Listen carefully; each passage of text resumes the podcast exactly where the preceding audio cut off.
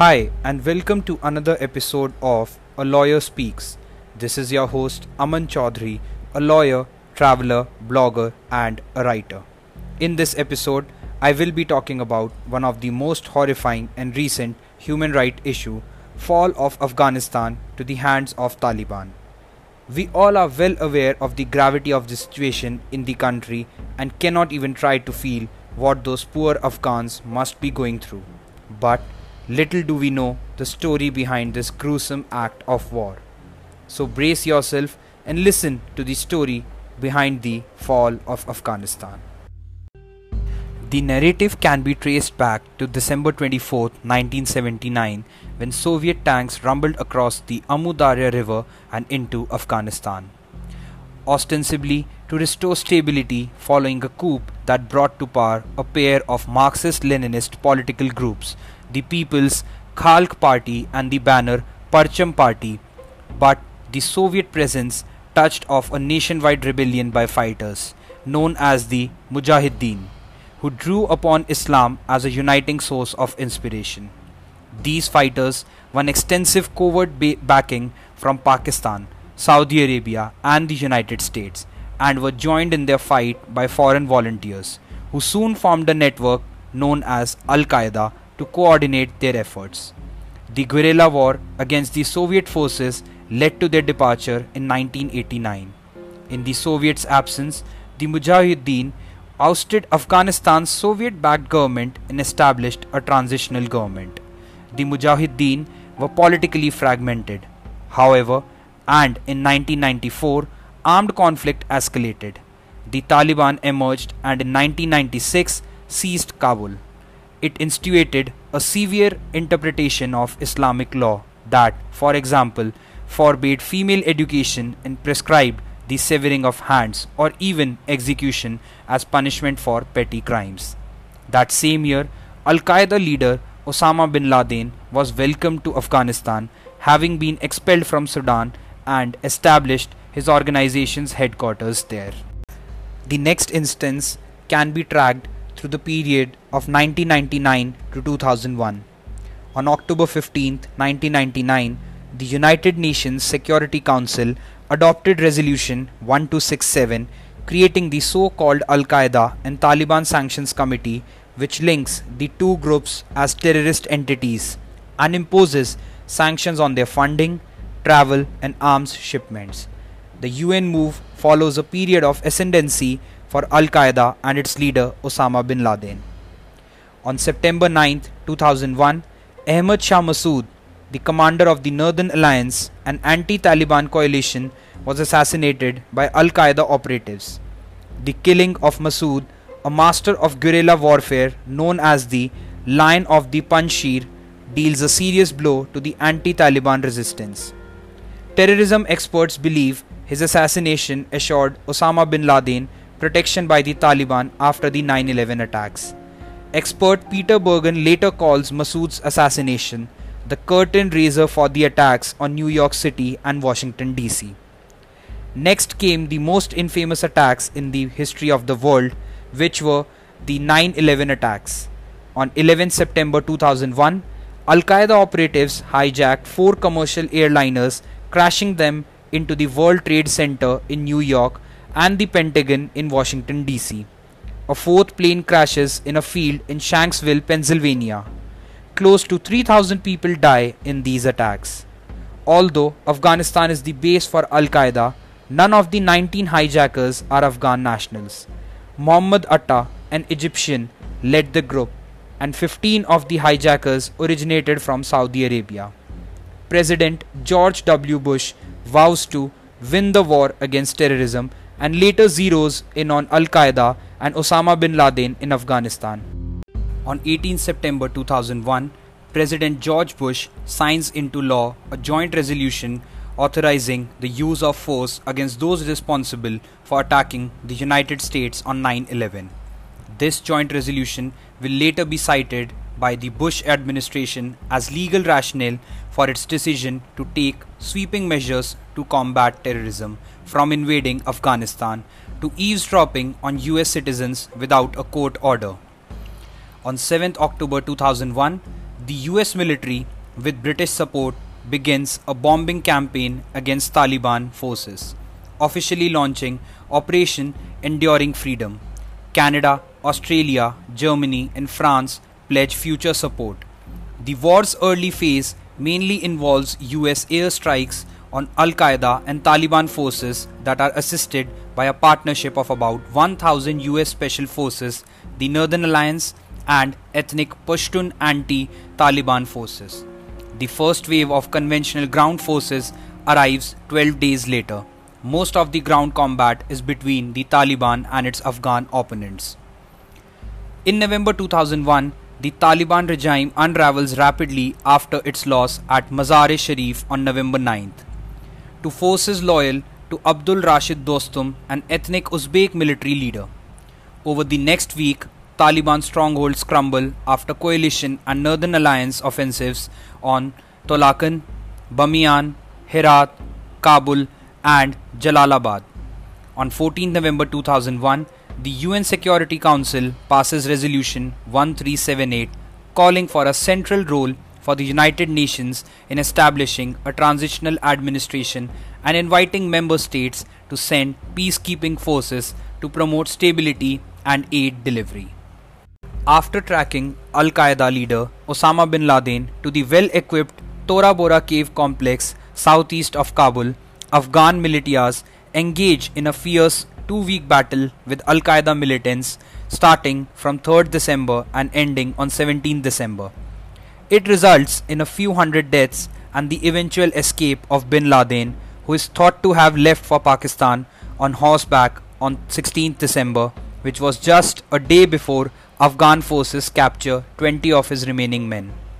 Despite intelligence pointing to bin Laden's presence in Tora Bora, US forces do not lead the assault, which is carried out by a ragtag Afghan contingent led by Hazrat Ali, Haji Zaman, and Haji Zahir. After the fall of Kabul in November 2001, the United Nations invites major Afghan factions most prominently the Northern Alliance and a group led by the former king to a conference in Bonn, Germany. On 5 December 2001, the factions signed the Bonn Agreement endorsed by UN Security Council Resolution 1383. The agreement reportedly reached with substantial Iranian diplomatic help because of Iran's support for the Northern Alliance faction, installs Hamid Karzai as interim administration head and creates an international peacekeeping force to maintain security in Kabul. The Bonn Agreement is followed by UN Security Council Resolution 1386 on 20th December, which establishes the International Security Assistance Force or ISAF. The end of the Taliban regime is generally tied to this date, which is 9 December 2001 when the Taliban surrender Kandahar and Taliban leader Mullah Omar flees the city, leaving it under tribal law administered by Pashtun leaders. Despite the official fall of the Taliban, however, Al Qaeda leaders continue to hide out in the mountains. In March 2002, Operation Anaconda the first major ground assault and the largest operation since Tora Bora is launched against an estimated 800 Al Qaeda and Taliban fighters in the Shahi Kot Valley south of the city of Gardez, Paktia province. Nearly 2,000 US and 1,000 Afghan troops battle the militants. Despite the operation's size, however, Anaconda does not represent a broadening of the war effort. Instead, Pentagon planners begin shifting military and intelligence resources away from Afghanistan in the direction of Saddam Hussein's Iraq, which is increasingly mentioned as a chief US threat in the war on terror. On 17 April 2002, President George Bush calls for the reconstruction of Afghanistan in a speech at the Virginia Military Institute.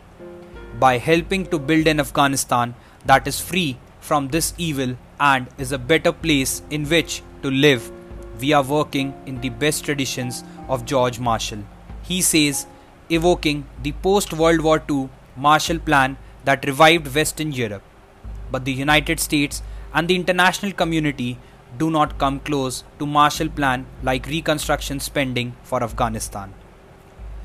Hamid Karzai, chairman of Afghanistan's interim administration since December 2001, is picked to head the country's transitional government.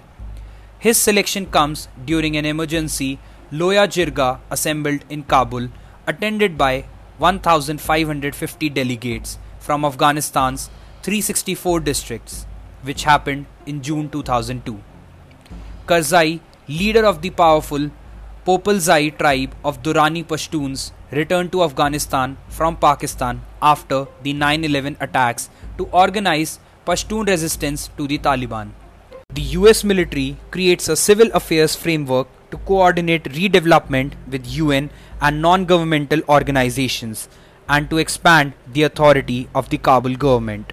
The so called Provincial Reconstruction Teams or PRTs are stood up first in Gardez in November, followed by Bamiyan, Kunduz, Mazar-e-Sharif, Kandahar, and Herat.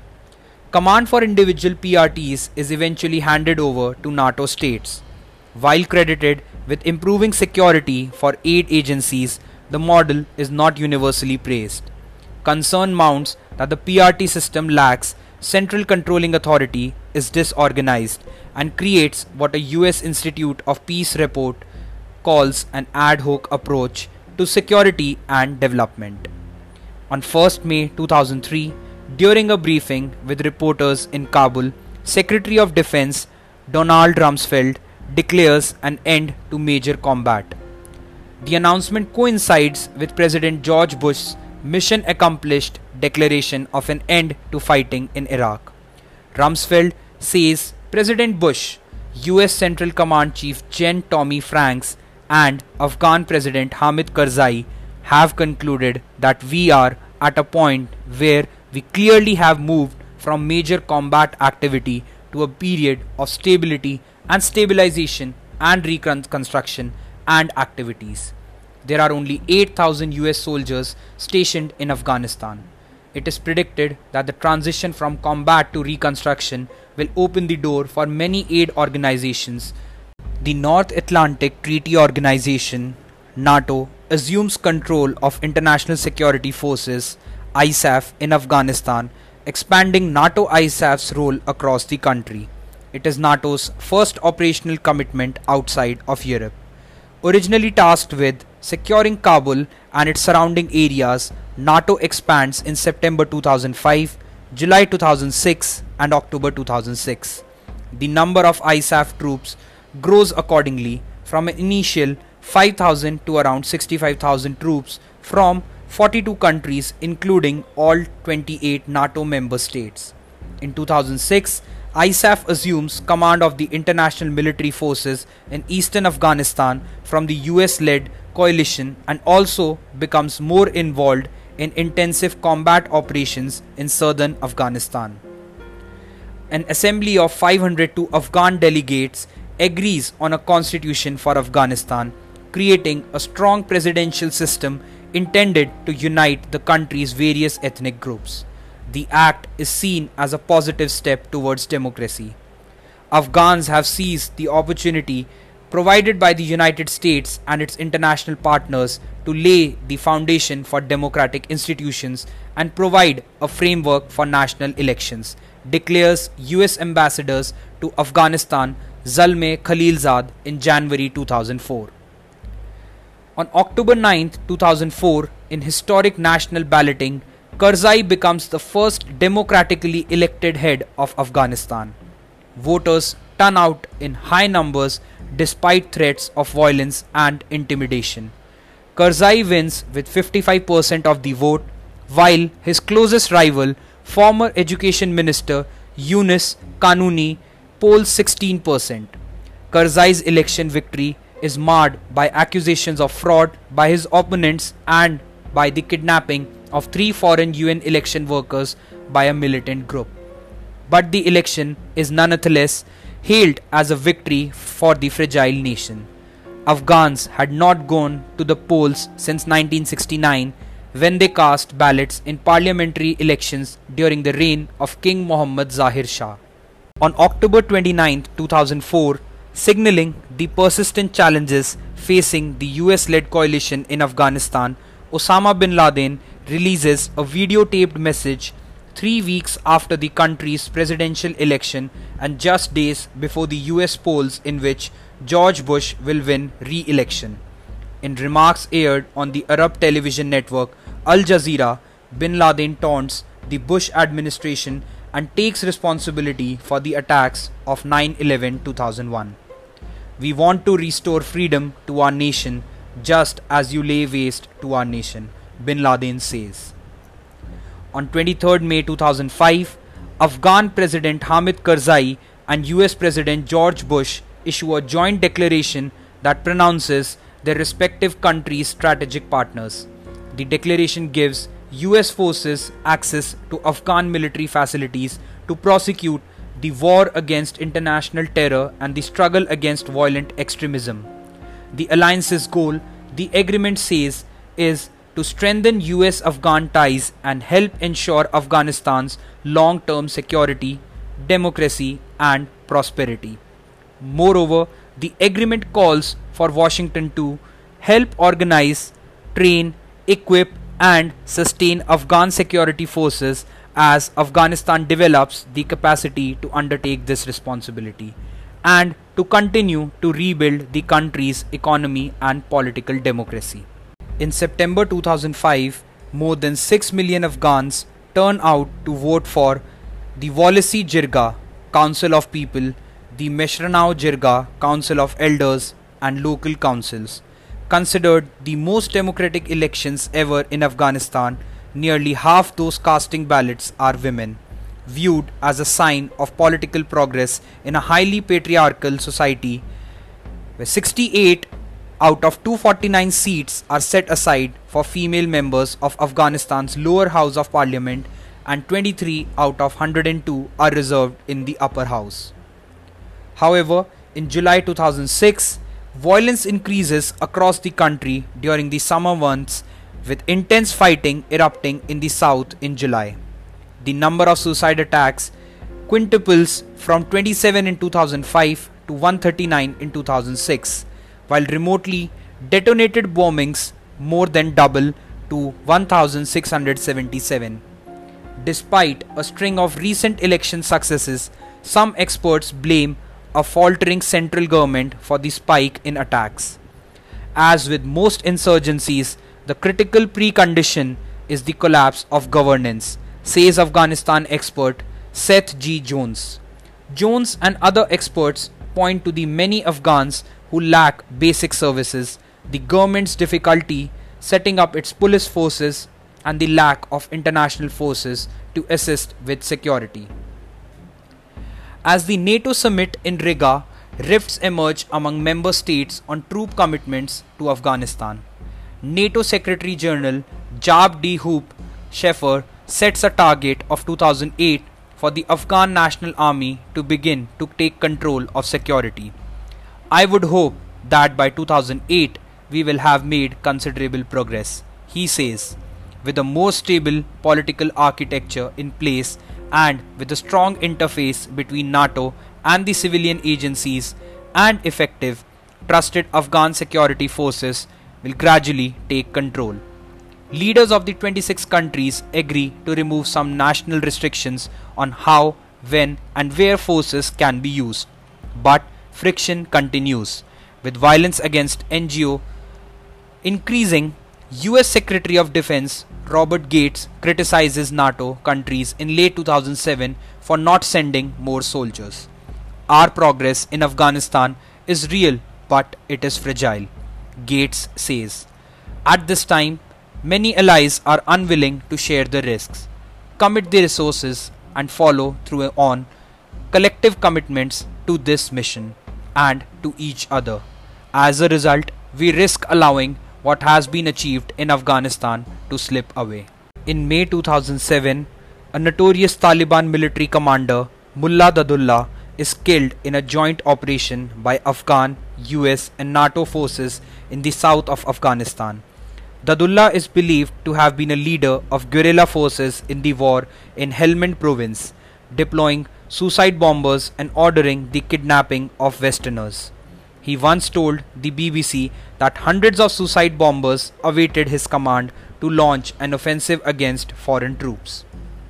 On 22nd August 2008, Afghan and UN investigations find that errant fire from a US gunship killed dozens of Afghan civilians in the Shindand district of western Herat province, drawing condemnation from President Hamid Karzai and bolstering Taliban claims that coalition forces are unable to protect the population.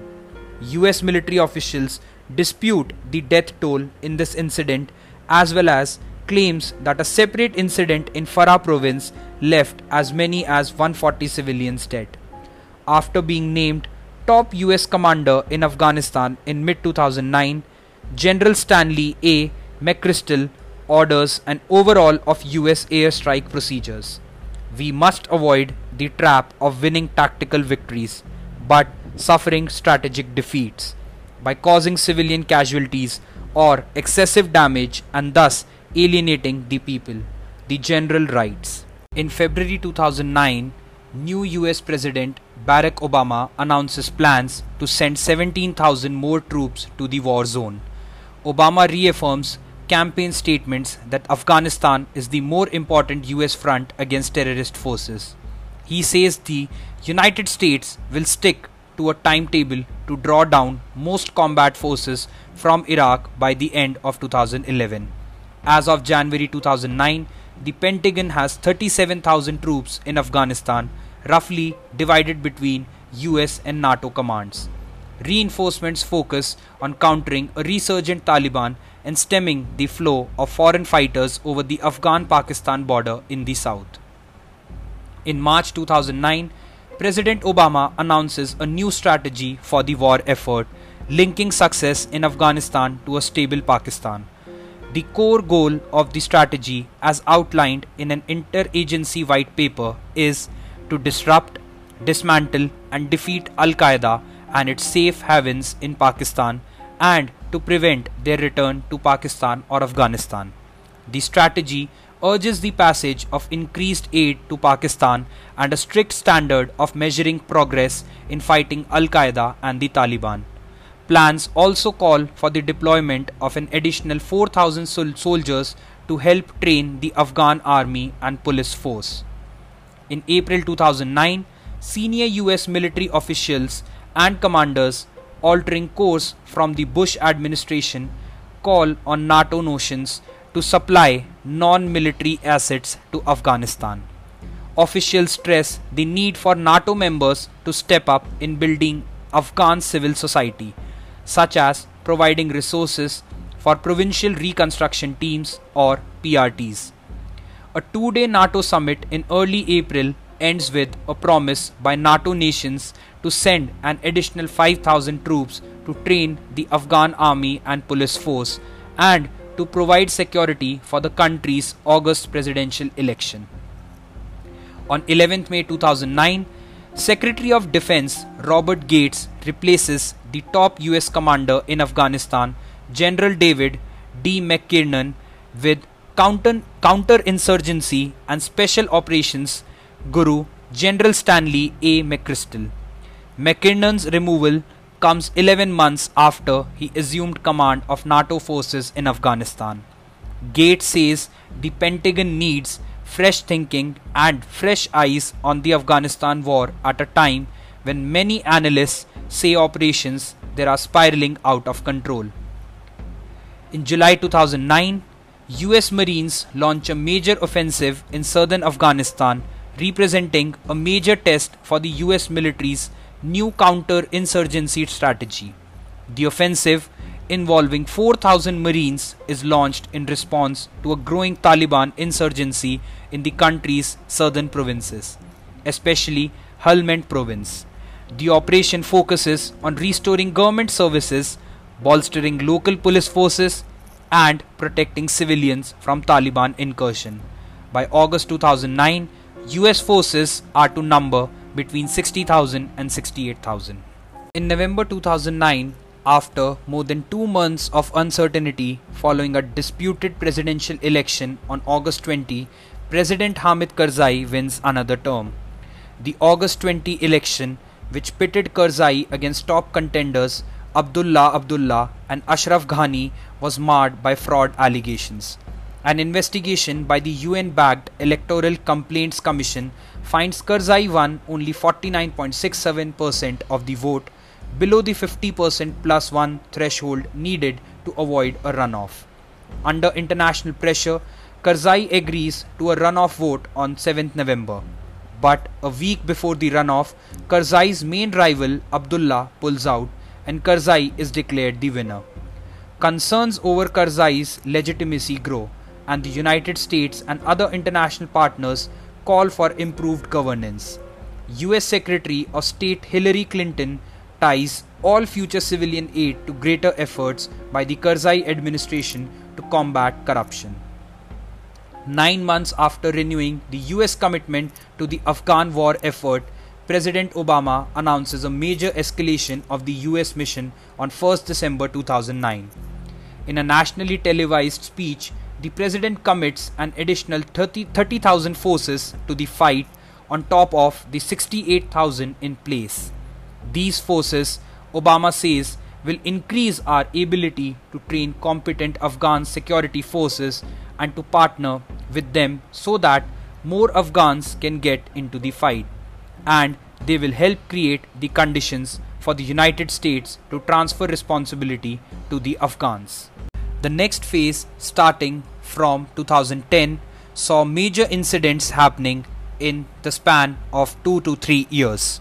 On 23rd June 2010, General Stanley McChrystal is relieved of his post as commander of US forces in Afghanistan following a controversial Rolling Stone article in which he and his aides were quoted criticizing the administration. President Barack Obama nominates General David Petraeus, head of the military's Central Command and architect of the 2007 Iraq surge, to replace McChrystal. In November 2010, at a summit in Lisbon, NATO member countries sign a declaration agreeing to hand over full responsibility of security in Afghanistan to Afghan forces by the end of 2014. The transition process is set to begin in July 2011 with local security forces taking over control in relatively stable provinces and cities.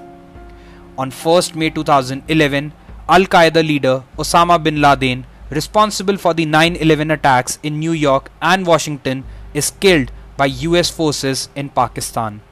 The death of America's primary target for a war that started 10 years ago fuels the long simmering debate about continuing the Afghanistan war. As President Obama prepares to announce the withdrawal of some or all of the 30,000 surge troops in July, congressional lawmakers increasingly call for a hastened drawdown of US troops, though some analysts argue for a sustained military engagement. Meanwhile, anti Pakistan rhetoric grows in Afghanistan, where officials have long blamed terrorist safe havens in Pakistan for violence in Afghanistan. Afghan President Hamid Karzai reiterates that international forces should focus their military efforts across the border in Pakistan. For years, we have said that the fight against terrorism is not in Afghan villages and houses, he says. President Obama outlines a plan to withdraw 33,000 troops by the summer of 2012. The surge troops sent in December 2009, including 10,000 by the end of 2011. Polls show a record number of Americans do not support the war, and Obama faces pressure from lawmakers, particularly Democrats, to sizably reduce US forces in Afghanistan. After the surge troops leave, an estimated 70,000 US troops are scheduled to stay through at least 2014. On October 7, 2011, the US war in Afghanistan marks its 10th anniversary, with about 100,000 US troops deployed in a counter insurgency role, primarily in southern and eastern regions. President Barack Obama plans to withdraw all combat troops by 2014, but serious doubts remain about the Afghan government's capacity to secure the country. Amid a resilient insurgency, US goals in Afghanistan remain uncertain, and terrorist safe havens in Pakistan continue to undermine US efforts. Ten years after the first international conference that discussed Afghanistan's political future, dozens of countries and organizations meet again in Bonn, Germany on 5th December 2011 to devise a roadmap of cooperation beyond the international troop withdrawal in 2014. Afghan President Hamid Karzai says the country will require $10 billion annually over the next decade to shore up security and reconstruction and commits to tackling corruption in exchange for continued international assistance. The conference fails to achieve its objectives that was to lay down a blueprint for Afghanistan's transition to a self sustaining and secure government. As the insurgency continues to rage in Pakistan, a crucial player refuses to attend. In March 2012, the Taliban cancels talks and the US Afghan tensions flare. This can be traced back to January 2012 when the Taliban strikes a deal to open an office in Qatar a move toward peace talks that the United States sees as a crucial part of a political settlement to ensure a stable Afghanistan. But two months later, the Taliban suspends preliminary talks, accusing Washington of reneging on promises to take meaningful steps towards a prisoner swap. In February, US Defense Secretary Leon Panetta announces the Pentagon's plan to conclude combat missions by as early as mid 2013 and shift to a primarily security assistance role in Afghanistan. Meanwhile, several incidents serve as blows to the international mission, including an accidental burning of Qurans by US troops and allegations that a US soldier murdered at least 16 Afghan villagers. President Hamid Karzai demands that foreign troops be withdrawn from village outposts and confined to military bases, which analysts say would greatly accelerate the pace of transition from NATO to Afghan control. Afghan forces take the lead in security responsibility nationwide as NATO hands over control of the remaining 95 districts in June 2013 the US led coalition's focus shifts to military training and special operations driven counter-terrorism. The handover occurs on the same day as the announcement that Taliban and US officials will resume talks in Doha, Qatar, where the Taliban has just opened an office. President Hamid Karzai, believing the office will confer legitimacy on the insurgent group and serve as a diplomatic outpost, suspends negotiations with the United States. With its mandate expiring in December 2014, the United States must negotiate a bilateral security agreement with the Karzai government to maintain a military presence. President Obama announces a timetable for withdrawing most US forces from Afghanistan by the end of 2016 on 27 May 2014. The first phase of his plan calls for 9,800 US troops to remain after the combat mission concludes at the end of 2014, limited to training Afghan forces and conducting operations against the remnants of Al Qaeda. Obama says the drawdown will free resources for counter-terrorism priorities elsewhere. Some analysts point to the insurgency's resilience and question the plan's rigidity.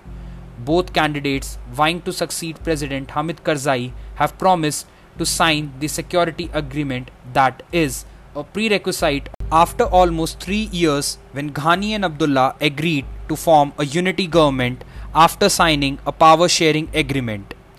On 13th April 2017, the United States drops its most powerful non nuclear bomb on suspected self proclaimed Islamic State militants at a cave complex in eastern Nangarhar province. The weapon known as the mother of all bombs, comes as newly elected President Donald Trump delegates decision making authorities to commanders, including the possibility of adding several thousand US troops to the nearly 9,000 already deployed there. At the same time, the Taliban appears to be as strong as ever, and the US military describes the war as a stalemate. Kabul experiences suicide bombings on a scale never before seen, while the Taliban control or contest more than a third of the country. US Marines are once again dispatched to Helmand province. On 21st August 2017, President Trump outlines his Afghanistan policy in an address to troops in Arlington, VA, saying that though his original instinct was to pull out, he will instead press ahead with an open ended military commitment to prevent the emergence of a vacuum for terrorists. Differentiating his policy from Obama's, Trump says decisions about withdrawal will be based on conditions on the ground rather than arbitrary timelines. He invites India to play a greater role in rebuilding Afghanistan while castigating Pakistan for harboring insurgents. He also pledges to loosen restrictions on combat even as the United Nations reports an uptick in civilian casualties caused by Afghan and coalition airstrikes. A political settlement with the Taliban, Trump says, is far off. In January 2018, the Taliban carry out a series of blood terror attacks in Kabul that kill more than 115 people amid a broader upsurge in violence.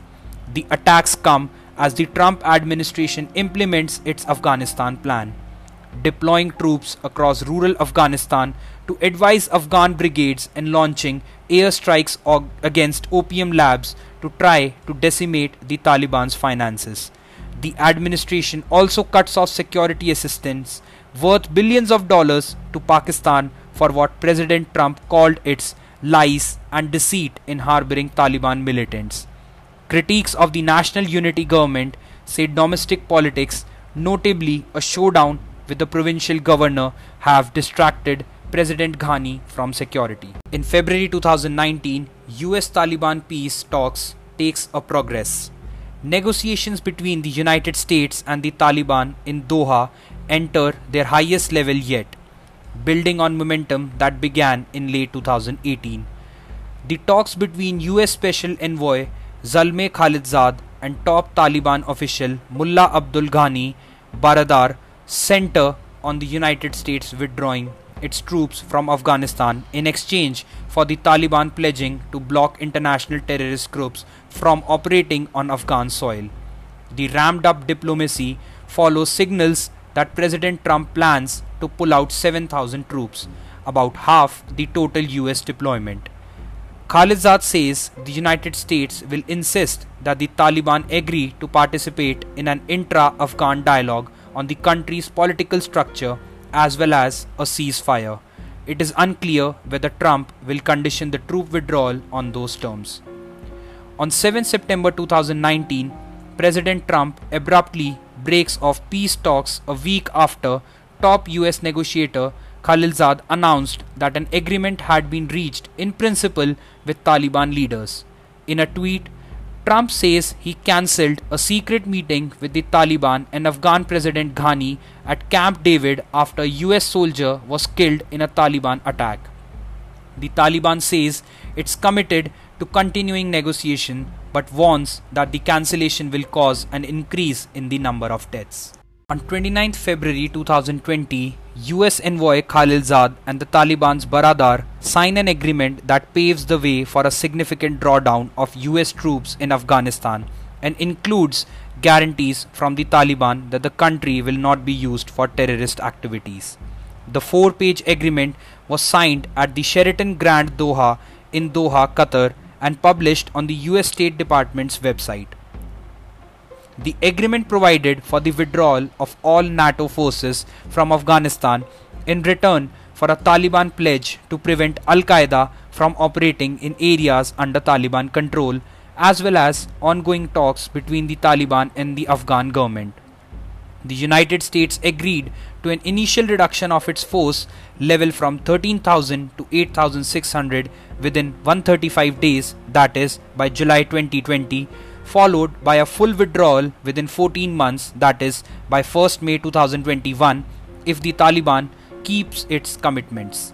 The United States also committed to closing five military bases within 135 days and expressed its intent to end economic sanctions on the Taliban by 27 August 2020. The deal says intra Afghan negotiations should begin the following month, but Afghan President Ghani says the Taliban must meet his government's own conditions before it enters talks. The US Taliban deal doesn't call for an immediate ceasefire, and in the days after its signing, Taliban fighters carry out dozens of attacks on Afghan security forces. US forces respond with an airstrike against the Taliban in the southern province of Helmand. On 12 September 2020, representatives of the Taliban and of the Afghan government and civil society meet face to face for the first time in Doha, Qatar, after nearly 20 years of war. The direct negotiations, which were delayed for months over a prisoner swap proposed in the earlier US Taliban deal, begin after the Afghan government completes the release of 5,000 Taliban prisoners. During opening remarks, both sides express eagerness to bring peace to Afghanistan and establish a framework for Afghan society after US troops withdraw. The government pushes for a ceasefire while the Taliban reiterates its call for the country to be governed through an Islamic system. On 17 November 2020, acting US Defense Secretary Christopher C. Miller announces plans to halve the number of troops in Afghanistan to 2,500 by mid January, days before President elect Joe Biden will be inaugurated. Thousands of troops had already been pulled out following an agreement with the Taliban in February, moving closer to fulfilling President Trump's campaign promise to end the so called forever wars. The announcement comes as negotiations between the Afghan government and the Taliban are deadlocked and the militant group continues to launch deadly attacks. NATO Secretary General Jens Stoltenberg warns that withdrawing troops too early could allow Afghanistan to become a haven for terrorists and the Islamic State to rebuild its caliphate.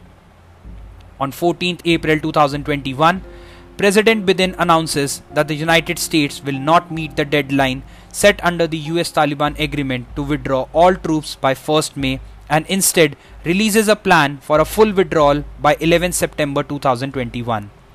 It's time to end America's longest war, he says. The remaining 3,500 troops in Afghanistan will be withdrawn regardless of whether progress is made in intra Afghan peace talks or the Taliban reduces its attacks on Afghan security forces and citizens. NATO troops in Afghanistan will also leave. Biden says Washington will continue to assist Afghan security forces and support the peace process. The Taliban says it will not participate in any conference on Afghanistan's future until all foreign troops leave.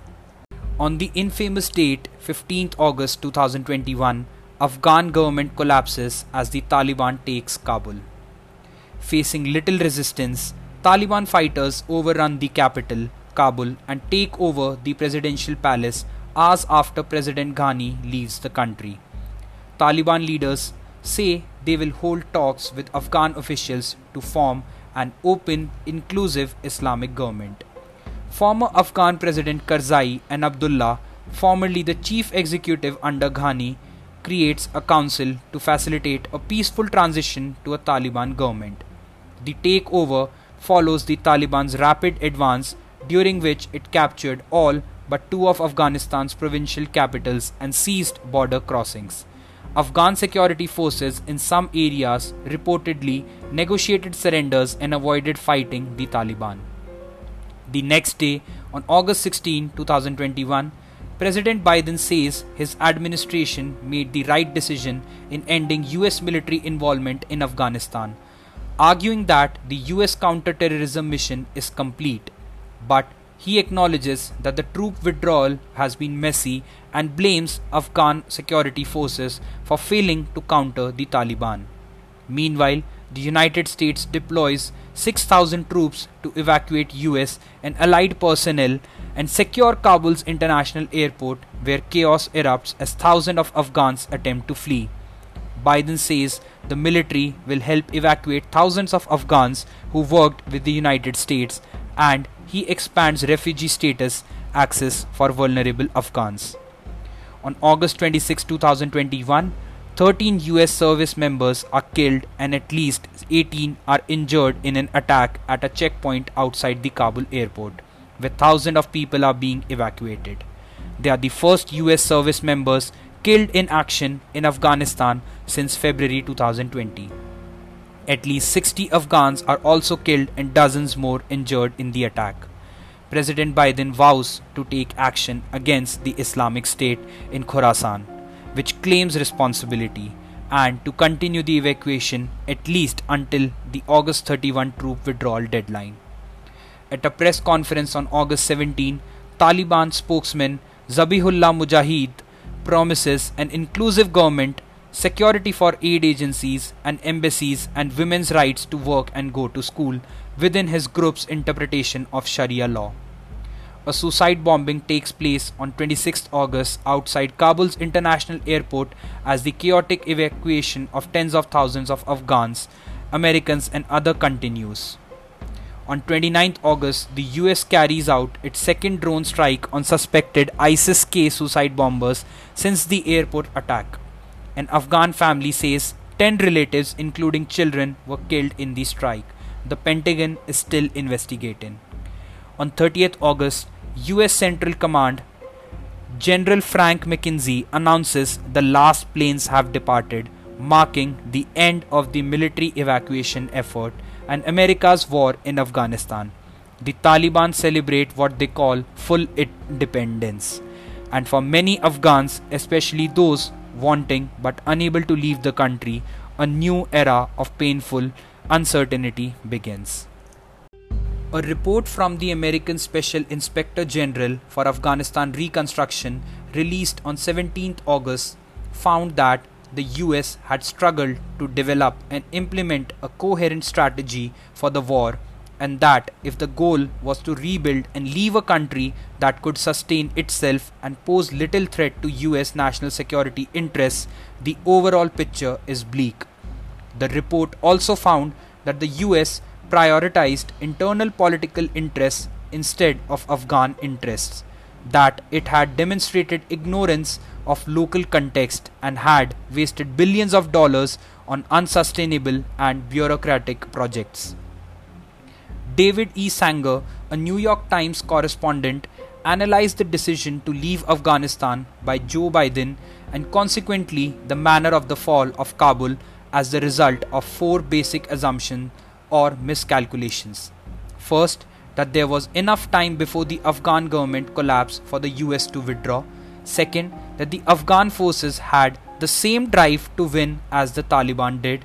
Third, that there was a well planned system for evacuating the embassy. And fourth, Afghans who had helped the US and their families, and that if the Taliban made it to Kabul, that there would be a bloody block by block civil war taking place in its streets. On 22nd August, the Daily Telegraph reported that President Joe Biden's aides were too scared to question him on key decisions made in the run up to the US withdrawal from Afghanistan, sources close to the administration have told the Telegraph. With this, I come to an end to one of the most horrifying tales of the war in modern world. This was your host Aman Chaudhary and I will see you in the next episode of A Lawyer Speaks. Till then, Follow my blog on WordPress and Instagram with the name of A Lawyer Writes. Thank you everyone for listening to the episode. Stay tuned for the next episode. Till then, stay safe and take care and ponder yourself to the question who is to blame for the fall of Afghanistan?